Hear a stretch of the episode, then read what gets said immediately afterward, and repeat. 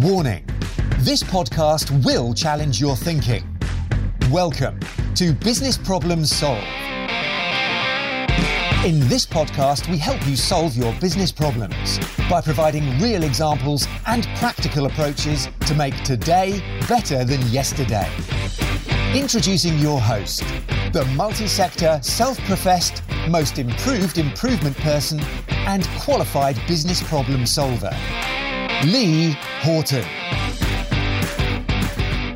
Hey, it's Lee. Welcome to Business Problem Solving and welcome to the second mini episode in the Not Just an International Author series. Mark Graban is the, uh, the amazing guest that I bring you today. I've followed Mark's work for a long time, and as you will see in this episode, he is definitely not just an international author.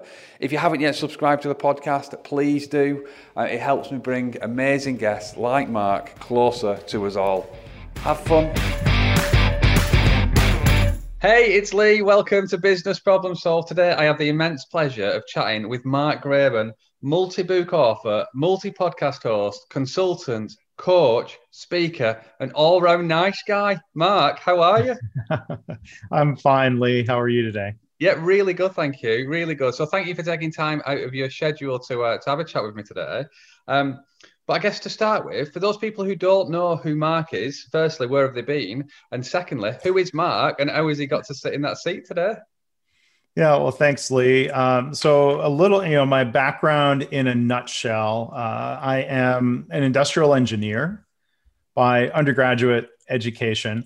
I thought I was going to have a career in manufacturing. Uh, I, I, really enjoyed that. I, I worked in manufacturing for 10 years. I took a bit of a pause to do um, graduate degrees in engineering in business, but that was, again, I thought in the pursuit of that career in manufacturing leadership roles. But then in 2005, I had a good opportunity actually to, uh, I, I, I, didn't know if it was a temporary detour or it, it turned out to be a, a little bit more permanent of a shift where I had the opportunity to start working in healthcare, applying problem solving lessons, leadership methods from other industries into healthcare. So that's been my main focus for 15 years. Uh, I, as you mentioned, I've had the chance to write some books, uh, a couple of books on healthcare improvement.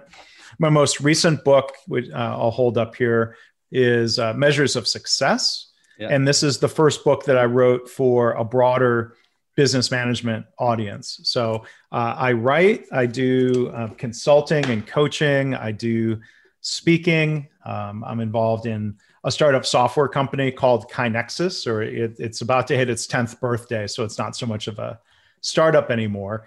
And then um, I do a lot of podcasting, and I've been doing that for over 15 years. But during the wow. pandemic, being home and not traveling, um, I actually started a couple of new podcast series, including one you were a guest on called My yeah. Favorite Mistake. Amazing. Amazing. So I guess it would have been an easier question to ask you. What what do you not do, Mark? Because um, I don't that, draw, I don't yeah. sing. There's a lot I don't do. yeah, amazing. Uh, so, um, when you said you got into into improvement and then uh, into healthcare, was it is it primarily healthcare where you where you've focused? Is that is that where you've been?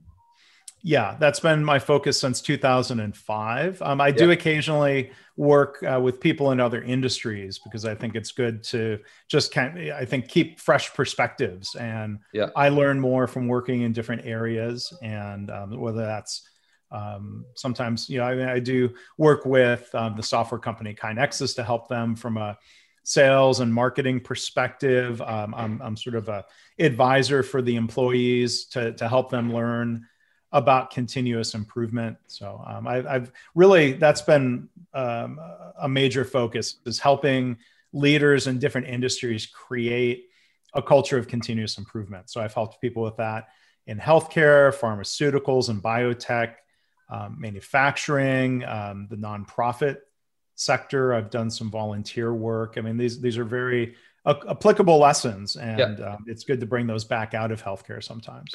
Completely. So, so for somebody that is as experienced as you are, and I'm going to ask you like probably the, the question that everybody wants to know: What's the secrets of continuous improvement in in your eyes, Mark?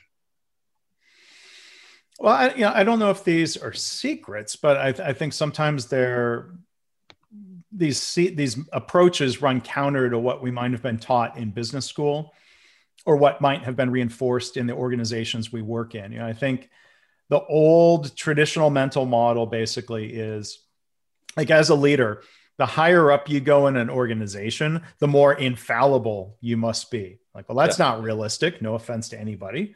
Um, the high, you know, the old mental model says the higher up we go, the more answers we have to have.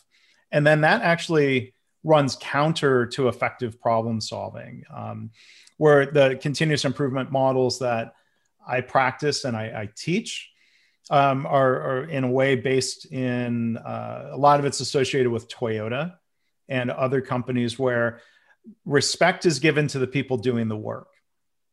That they can be creative that they see what the problems are they can help brainstorm and test and evaluate possible solutions and the role of a leader shifts to being more of a coach and a facilitator instead of being the one that has all the answers yeah perfect perfect and yeah. when did you decide that you wanted to start to share your lessons and your message because what I've I've worked with and I've I've spoken to a number of um, continuous improvement change professionals, mm-hmm. and you are by far more prolific in kind of sharing your message lessons in various different formats than than anybody else, I think, um, or anybody else that, that I've come across. When did you decide to share that? And and what was the point when you went actually i'm going to do this well that, that's a good question. I think in a way i think i'm following um, the example set by those who helped teach and mentor me over the years. And i think in this this space when we talk about quote unquote lean manufacturing or the toyota production system or lean healthcare there I, I think there's there's this community of sharing this spirit of, of sharing that you know i you know i wouldn't claim to have invented anything. It's not proprietary uh, to me. So why keep it close to the vest as they say? Yeah and um, it's funny we still say that even if we don't wear vests but like yeah. why would you keep that as a secret like I've, I've had people share things with me and i guess i feel an obligation to try to pass it on um, you know, so through writing and through webinars and through podcasting, um, you know, there's there's a lot of uh, you know, I guess examples and stories and methodology I give away for free, but you know, there still are people then that want to work with me in in a way that creates income uh, for yeah. my business, and and so I, you know, I think there there's this uh, again, there's this spirit of learning and sharing, and some of those examples come from retired people I know who worked at Toyota and retired from Toyota, where Toyota not only encourages them, but it, it, it's almost an obligation to go and share and teach what they learned in Toyota for the betterment of um, other organizations, for the better the betterment of communities, and and so I guess I've just been exposed to enough of that philosophy of you know sharing is good, yeah. and so I, I I try to do that myself. Yeah, and you do it really successfully as well. If you look at if you use the metric of followers or size of audience, or and and and that's one thing that I see that you've got that a lot of other people who who try to share their message don't necessarily have as as large a following. Um, is that because uh, in your introduction you said 15 years you've been doing it? Is it mm-hmm. purely length of time, or is it quality of message, or is it is it something else? What what what do you, what do you think the difference is? Uh, that's a good question. Some of it is longevity and and staying with it. I mean, like for example, I mean, I could go back and pull up charts. Uh, when I started my blog in 2005 or when I started my podcast in 2006, building an audience is often a very slow linear climb. And it requires um, some patience especially you know waiting for google to start putting you high up in the list of results. Um, that takes some time and there's no quick easy success for for that. So i mean i think yeah i mean it's a good question of uh, it could be the content um, it could be you know i try to synthesize things. Uh, I will take credit for, you know, even if, uh, even if I'm not inventing methods, I, I, think I'm good at connecting dots and, and pulling in different methodologies to create something that maybe has a unique perspective that is still in a way familiar to yeah. people who have learned lean in other places. Um, you know, I, I there, there's a time when I when I'm opinionated. Um, I, I try to I try to stay positive, but you know there are times where I'll I'll be a critic. I try to do so constructively. And you know, I, I, I have friends of mine and colleagues, you know, and I ask them like if if my tone ever veers into somehow stating or suggesting that like you know I'm, nobody else gets it but me. Like i think that's really dangerous. Yeah. And i and i i cringe when i hear others implying or even some sometimes directly saying everyone else has it wrong. You should listen to me. I think like to me that's that's a red flag. That's something that's something more like a cult leader would say. Yeah. Yeah. So and- i ask my friends like if i ever like there, there's times okay fine i'm more negative than some people might prefer but i'm not going to fall in the trap of well nobody else understands this because that's just not true yeah does it work for you professionally so and what i mean by this is you are prolific in in sharing your message your story and your lessons via your different podcasts your different mm-hmm. books but then you've also got to uh, put food on the table as well yeah. and and i know there's a, there's a lot of consultants and coaches currently that uh, like people people don't want to or people want to improve, but they're trying to survive currently in the current climate. Sure. Mm-hmm. Um, so does it work professionally for you as well? I think it has. Um, am I doing everything I could to maximize my revenue and business income? Probably not. But I'm I'm comfortable and I'm happy with the approach um, that that that I take. There are times when uh, you know a blog post or a podcast has led to an I- invitation to come do a paid speaking engagement. You know so for me the the idea of sharing um, hopefully you know good compelling content for free um, is helpful to people.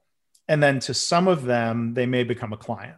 Mm-hmm. and so you know i do follow like not as rigorously as some, but there's an approach called uh, it's either sometimes referred to as content marketing or inbound marketing.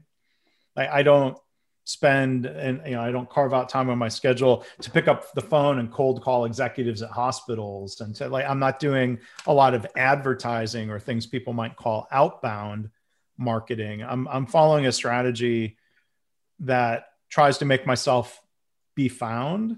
Yeah be helpful and and through content in a way you know that builds relationships. It might be a bit one-sided but if someone hears my voice in different podcasts and i've had people reach out at some point and say well i kind of feel like i know you already. So are there ways you know can you come in and do this training? Or we know enough about you and your philosophy like we feel like this is a good fit. So yeah it, it can be it can be good for business. Yeah good. What's what's the dream for you mark? What what's the dream? What's it? Where's it all heading? What's it for? Oh boy, that's a uh, that is a big picture question. Um,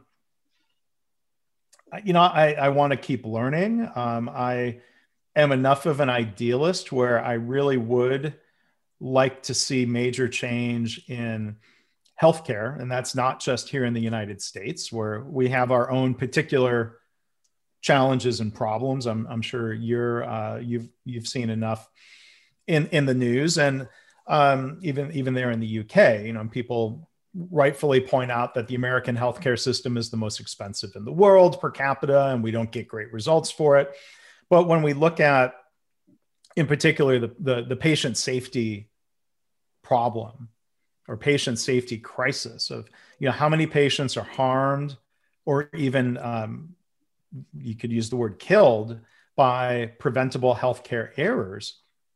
That's a problem that exists in the United States and in Canada and in, in the UK and Germany and different countries where like the way healthcare is delivered and the way that that can be very error prone through miscommunications and disconnects between silos in an organization like unfortunately those are pretty universal problems whether or not you have universal health coverage. Yeah. You know, so I, I would love to see, you know, there, there are people I know in what's sometimes called the patient safety movement. I would love to see zero harm. You know, that's a big, audacious goal. And that's one that's really important to me. So if I had to pick one, you know, I, I would love to see us get, you know, even if it's not zero harm, let's reduce it by 95%. Yeah. I, I believe that's achievable. We, it'll take some time, but we can get there. Yeah. Oh, perfect. Um, because, and the reason why I asked the question is mm-hmm. when I see somebody as prolific as yourself, that um, multi podcast, multi book author, um, coach, consultant, speaker, and uh, I, am trying to work out whether you're joining the dots, whether you're going with it and wherever, like wherever it goes, and seeing what opportunities arise, before, or whether there is a plan and, and kind of you're going to join the dots looking backwards, and everything will be connected. But at this point in time, you don't know how they're connected. Yeah, I mean, it's a, it's it's a good question. I I don't have like this, you know, perfect 20 year master plan. Mm-hmm. Um, I, I I try to plan far enough ahead, but at the same time, you know, trying to stay open to opportunities that arise, opportunities to learn, opportunities to work with different people. Um, you know, I think my my career in different ways is an illustration of um, uh, what was the phrase I was going to use. Um, you know, uh, you, you, sometimes you just have to um, take advantage of an opportunity as it presents itself, even if that wasn't part of a plan. Yeah. Um, yeah. The, the, one expression, this is wasn't what I was going to use specifically, but sometimes people say it's better to be lucky than good. Yeah and like i've worked hard and there's some element of luck in terms of good opportunities that i've been able to take advantage of but i think there's another expression i, I would endorse is um, luck favors the prepared right so i you know so i there are times when i like this opportunity to work into healthcare some of that was right place right time yeah with me and my wife and we were moving to texas because of her job and that made me open to it required that I was going to be open to new job possibilities. And then it turns out that next job was a career shift. And so some of that was fortunate timing, but I was also in a position where I felt confident taking that opportunity because I had worked in different settings. I hadn't worked in healthcare before, but you know, right or wrong, I felt confident that I could figure out how, you know how to make that transition and and how to make a contribution in a completely different industry.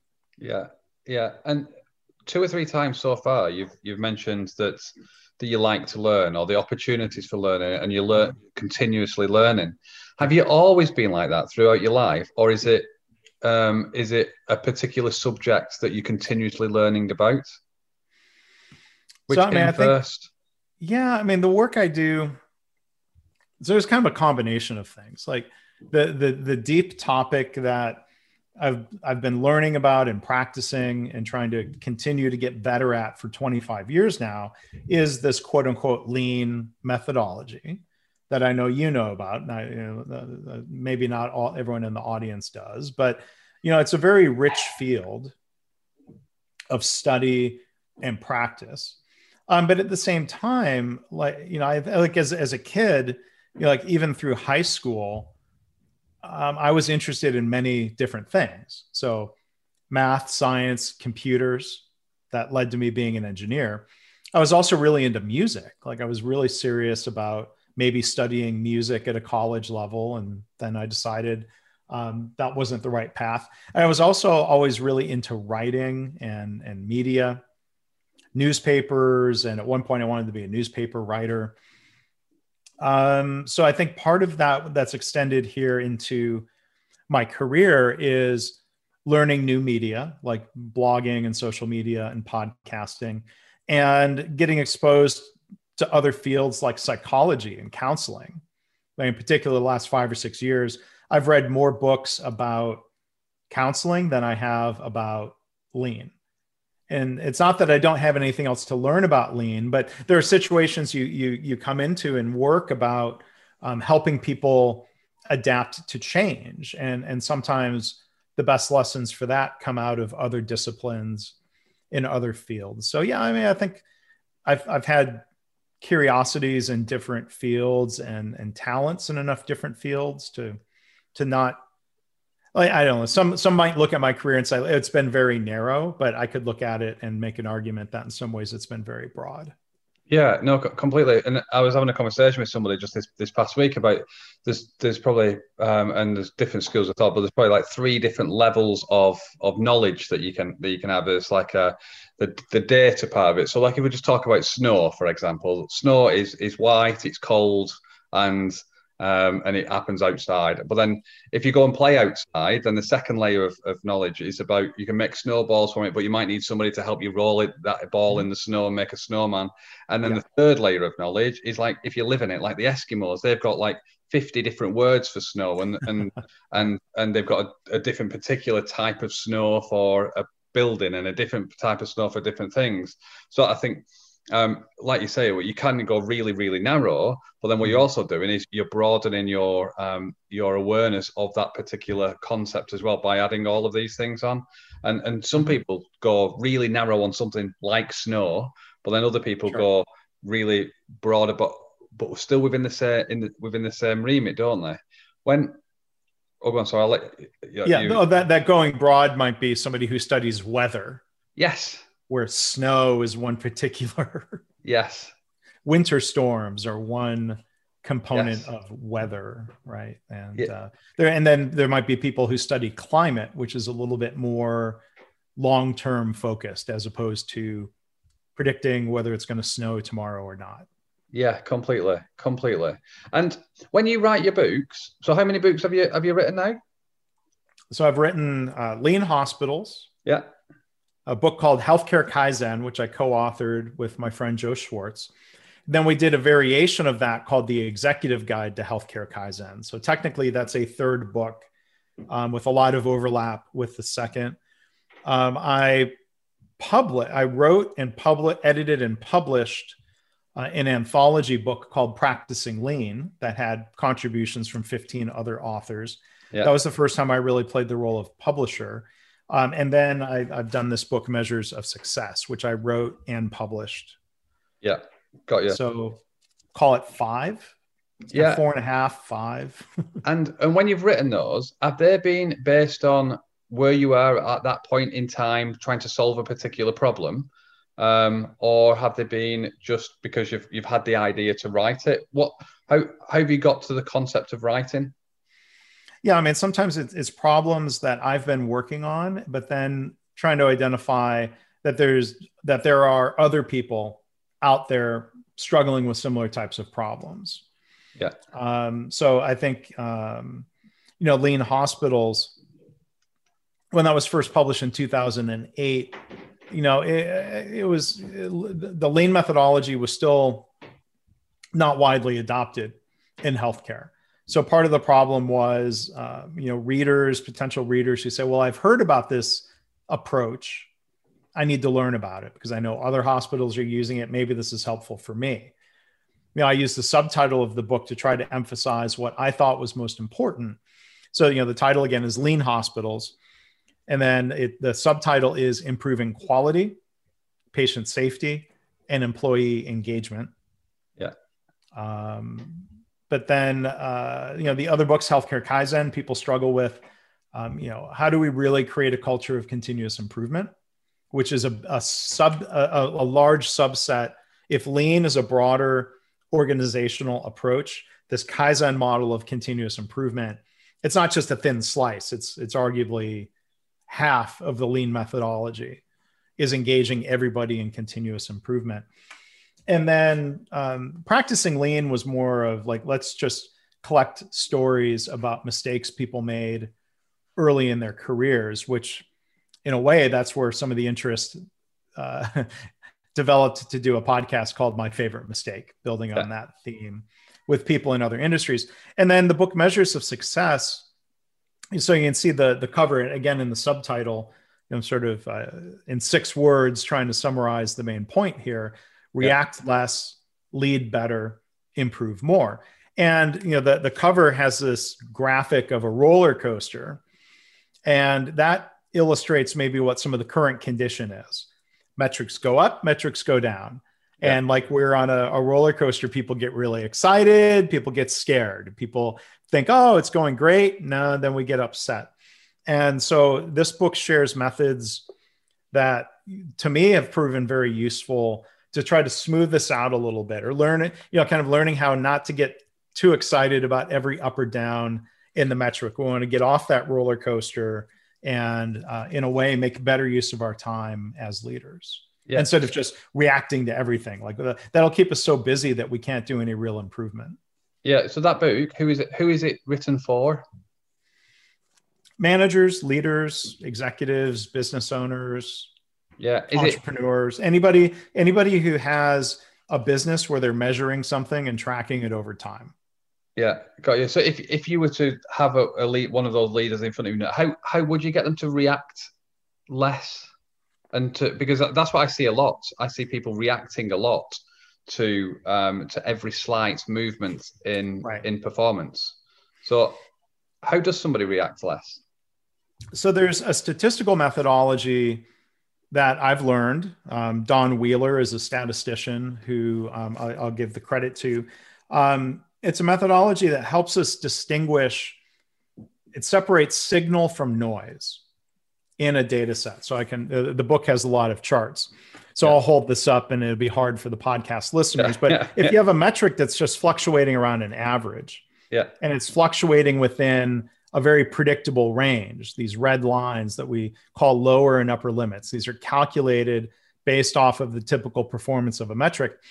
This one data point that is below that lower limit, that is absolutely a time to react because that data point is not driven by random fluctuation in the metric. Like something significant has changed, whether that's in this case uh, for the worse or for the better, we need to make sure as a business that we understand the cause and effect between what caused that metric to get worse so that we can correct the problem or learn from it. So, like, this might be a case where there was one really abnormally bad week, and then the problem, quote unquote, fixed itself. Yeah. Well, we better understand what the cause was. This is a time to look for maybe a root cause of that data point so that we can then prevent that bad week from happening again. Right. So that data point requires explanation where this one that's slightly below average, I would say don't waste your time trying to explain that data point is noise. This one that's outside those limits is signal. Yeah. So without without plotting it on a graph and and, and demonstrating that, how do you how do you get a leader to to change their behavior to stop uh-huh. reacting from right. The, the slight deviations this is why I've been studying uh, counseling and psychology because doing the math for a chart like this, for this process behavior chart, the math is easy. The behavior change is very difficult. Yeah. Especially when there are habits that have been reinforced for years, if not decades. So, why should a leader change their behavior? There are often kind of uh, you know like false cause and effect understanding that that that occurs and sometimes bad habits get reinforced right? So an example would be the behavior around having a data point that's slightly worse than average. Well you get upset and you yell at people and then performance gets better and you think oh well clearly they tried harder because i yelled at them. Yeah. When that might not be happening at all. They might have actually been trying a little bit less hard. They, they, they might have been um, dejected by you yelling at them, but performance improved anyway. Because it's just, it's sometimes, you know, every metric fluctuates. It's not going to be the exact same performance every day. So then the leader praises people for doing better, and then performance drops. And then the leader learns, well, I can't ever say anything positive because then they slack off. Yeah. Right. So those habits get reinforced. And, you know, there are exercises I think experiences matter a lot. So there's an exercise that was really shared by the statistician and management guru, if you will, um, W. Edwards Deming. Called uh, there's there's uh, an experience called the red bead game. I don't know. Have you have you ever yeah. been able to participate in this, Lee? Yes, yes. So the red bead game, it's it's a simulation. It's it's a game. There's some role playing involved. An experience like that, I found, is far more eye opening than me trying to lecture and convince people. Yeah, yeah, no, completely. Yeah, it's, it's yeah, uh, completely agree. Because I think people have got to see it, haven't they, in a in a in a different context to their normal business performance. Because you've got to break that habit or break what the what they would ordinarily do. The cue for them behaving in a mm-hmm. particular way is that sure. trend line. Um, so by by giving them a different experience can can show them a different a different way. Good, good. So, what's your hopes with with the book? Well, um, you know, this this methodology, it, unlike the lean methodology, where I think there was a lot of interest in lean, and then people go search for a book. Yeah. Um, this book is a little bit more of an uphill battle um, of trying to help convince people that there is a better way. Yeah. That the way they're managing now might not be uh, ideal. So, you know, the book's been out about two years. Um, I was frankly happy that anybody bought it. Yeah. I mean, you don't know, right? It's it's a like any startup venture, you're making a prediction that I cannot just create something, but I can create something that people will buy and read and then more importantly use. Right? So I've heard a lot of success stories from people who have bought it and read it and used it. And you know, I'm just trying to help share some of those examples and and open more people's eyes to yeah. this methodology. So this is going to be a long, gradual, uphill battle. But you know, this this is something I was really fortunate to learn 25 years ago. So again, there's part of that spirit is well, yes, I'm selling books and yes, I sell services, but some of it is just that obligation to kind of pass on something that I was fortunate to learn. Yeah. Yeah. When when you introduced the book as well, you said that you published it. So is that so is that self-published or have you got your own publishing house? Uh, you, you could say I have my own publishing house. So my own business that's incorporated. Um, like if I do a speaking engagement for somebody, they pay my corporation. Yeah. Um, that corporation is technically the publisher. But what I did in terms of what, you know, you can call it self-publishing or establishing your own publishing house. Um, I can hire contractors to do uh, i don't have self-publishing doesn't mean do it everything yourself yeah yeah it, it's just like when i've had books published through a traditional publisher they outsource certain things yeah yeah gotcha and gotcha. there are a lot of advantages um, to self-publishing uh, many many many advantages there are some advantages to a traditional publisher but i think for the types of books that i publish uh, that i've written and now publish i think you know, for me, going the self-publishing route has been a good decision. Yeah, no, good stuff. So, have you got any other books that you've started to write that are maybe on the uh, way? No, I, I am trying to figure out how to distill and consolidate the stories and lessons from the podcast my favorite mistake. Yeah. I'm trying to look for patterns and themes and maybe do some research. And you know there are some really interesting stories there. One of my early guests it was one of my first 10 guests asked me when we stopped recording. The guests asked uh, are you doing this podcast because you're writing a book about it?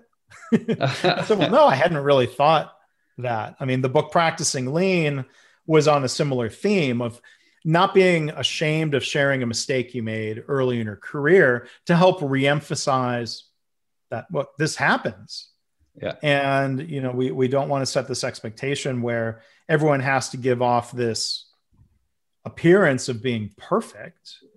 Um, you know, and, and it's a reminder to people like myself who have 25 years of experience here to be uh, kind and empathetic to somebody who is new at this and makes what you might call a beginner's mistake.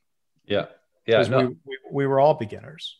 Yeah, no, completely. And I, I, I love that what you've got there because what you've got you got you're getting people to to admit to making mistakes first which mm-hmm. which a lot of people don't do but then positively framing them as well so it, they've right. seen it it's they've got good good that has come from it but then what right. you've also got the opportunity to do is to understand the common trends of mm-hmm. these things to then help other people so i think uh, yeah i think that would be an amazing amazing book to uh if you if you can distill it and, and yeah. identify the commonalities, I think that would that would be an amazing amazing thing to uh, to see and do.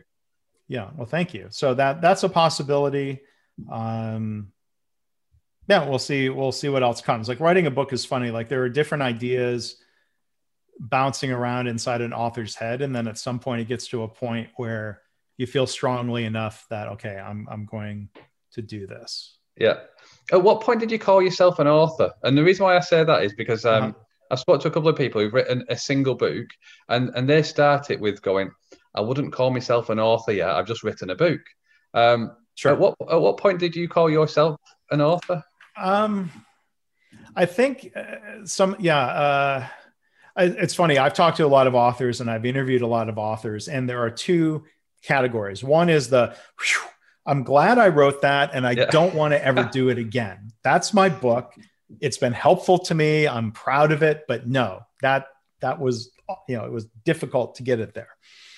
And then there are other authors who realize that first book is fulfilling and fun and interesting and and then there's you know that so some of it I think is yeah writing a second book makes you an author yeah. And then some of it is mindset. Like, do you enjoy writing or not? Like, I enjoy writing. Um, I, there's a role for editors, right? And you have to get feedback and adjust, but it's my fingers on the keyboard.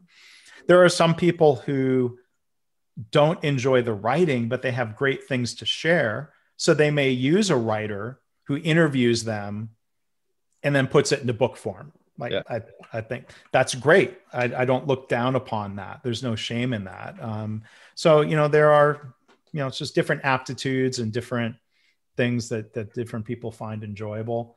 So um, I would I would for me I think that first book is where I would have said okay I'm an author. Like before that I was writing articles. Yeah. I was blogging, right? And and so like you know blogging. No offense to any other bloggers, like you know blogging is one thing and that's fine and it's it has its place, but you know, a book is a different a different challenge. So I probably started calling myself an author after the first one. Yeah, gotcha, gotcha. So I knew next? I would write more. Yeah, and and and that comes across as well because you've got a passion for it, and and you you love to do it, and and yeah. uh, so I think you've got a passion for just for more than writing as well. It's it's about sharing the lessons. So yeah, so you've you've got as many podcasts as you have books, haven't you? So you've got different mediums to share um, your messages. And, and those podcasts become increasingly video based. Yeah. Over time. Um, I've had to get, I don't love being on camera anymore. I, I don't love the sound of my own voice. Some might challenge me on that. But, um, um, you know, I have to get comfortable being on camera because that's a different way of reaching different people. Yes, yeah, completely. And, um, and, one thing to your advantage as well is, I mean, you've still got a lovely head of hair. What's your secret with that? um, it's all genetics, right, Lee? Yeah, yeah. I mean, yeah. my my hair started turning um, relatively gray and relatively white at a young age. So um, on my dad's side of the family, my dad's mother had thick hair, and then my dad's dad by the time he was 50 had a beautiful white head of hair.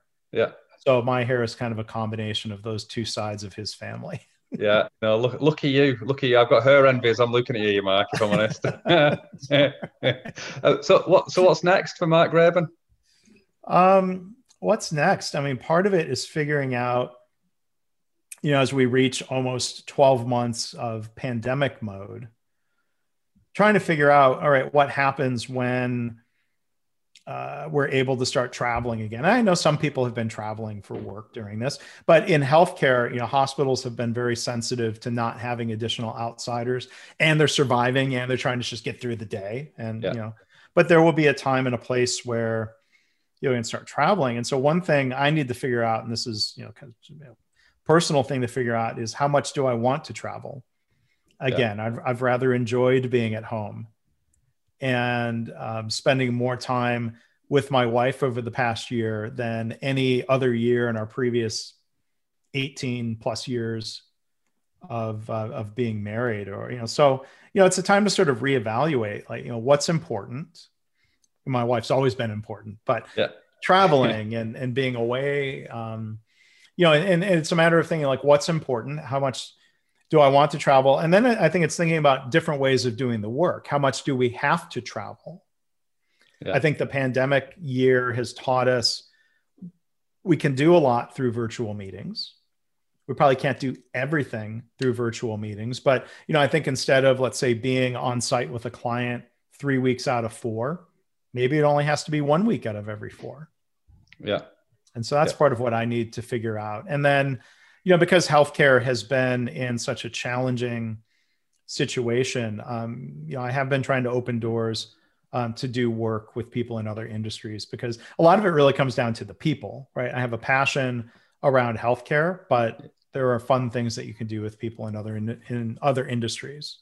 Yeah, no, perfect, perfect. And talking about fun things as well. Um, uh, I normally um, finish with this question. So, what what are you having for your tea today? So, tea um, is evening meal, dinner, whatever whatever you would call your your your uh, your, your big meal at the end of the day. What what are you having today? I honestly have no idea. I have not I have not planned that far ahead. Um, I can tell you on Wednesday, um, a, a, good friend of mine has his birthday today, and Wednesday yeah. we are going to have dinner together. Um, in, yeah. in, Texas, we uh, people can go to restaurants in limited capacity. I don't do that a lot, but um, yeah, so I'll be doing that. will be a Japanese restaurant on Wednesday night, actually. Hey, very nice, very nice. So, that, so that I know. Do you cook in your house? I do. I really, I, I do like to cook. Oh, wow. So between between uh, my wife and I, I I'm the primary chef, if you will. Yeah. Because you know that's something I enjoy, and you know, to me, cooking brings a sense of uh, kind of short term accomplishment, where a lot of times work wise, we're working on things that have a much longer time horizon, like a book or a consulting project, and you know, dinner has a nice beginning, middle, end, done. Like yeah. So I I, I I'm not uh, I don't do uh, carpentry or projects like that. So the one way I like to literally get my hands dirty is cooking. Yeah, no, amazing, amazing, and and I hope your wife appreciates this, such a good catch that you are. if I'm honest, she she appreciates it, and um, she's she's you know obviously has a lot of talents and things that she brings to um, uh, to to our lives. Uh, she's she's good at helping with the cleanup. Yeah.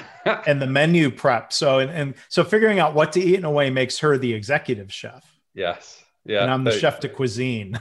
there you go. There you go. You got you've got your own clarity of roles, though. That's important. That's important. Yeah. So if, if people want to know more about Mark um, and and the, and your books and, and working with you, and where would they go? What would they do? What would they see? Yeah, uh, my main website is markgraban.com uh, M A R K G R A B as in Bravo A N like November. My name is fairly short, but uh, it's easy to misspell. Um, people can find my website there, which has links to the different projects I'm involved in. Um, I'm easy to find on LinkedIn, is probably the main social media platform for me. Uh, Mark Graban, at least, is a uh, unique enough name. I'm easy to find. Yeah, no, perfect. No, perfect. Honestly, I just want to say thank you so much for the opportunity to chat with you today. It's been an absolute pleasure well, to understand yeah. more about about you, what you do, how you go about it as well, and, and some of your key lessons. So I, have re- thoroughly enjoyed this uh, this opportunity, and I hope to uh, to keep in touch and, and to chat with you again, Mark. Yeah, yeah, I hope so. And and thank you for asking questions that uh, well, it's going to give me a lot to think about even after we're done with the recording here. So I appreciate it. yeah, I'm not sure whether that's a positive or a negative. No, it's a but... good thing. It's a good thing. no, it's very much very a good Mark. thing. Uh, Thank you. Lee. You enjoy your dinner. All right. Thanks for listening to Business Problems Solved. You can contact Lee on LinkedIn, Facebook, Instagram, or Twitter by searching for Lee Horton, the business problem solver or via visiting www.leehorton.com for more content and to solve your business problems. And remember, saying you know how to do it is not doing it.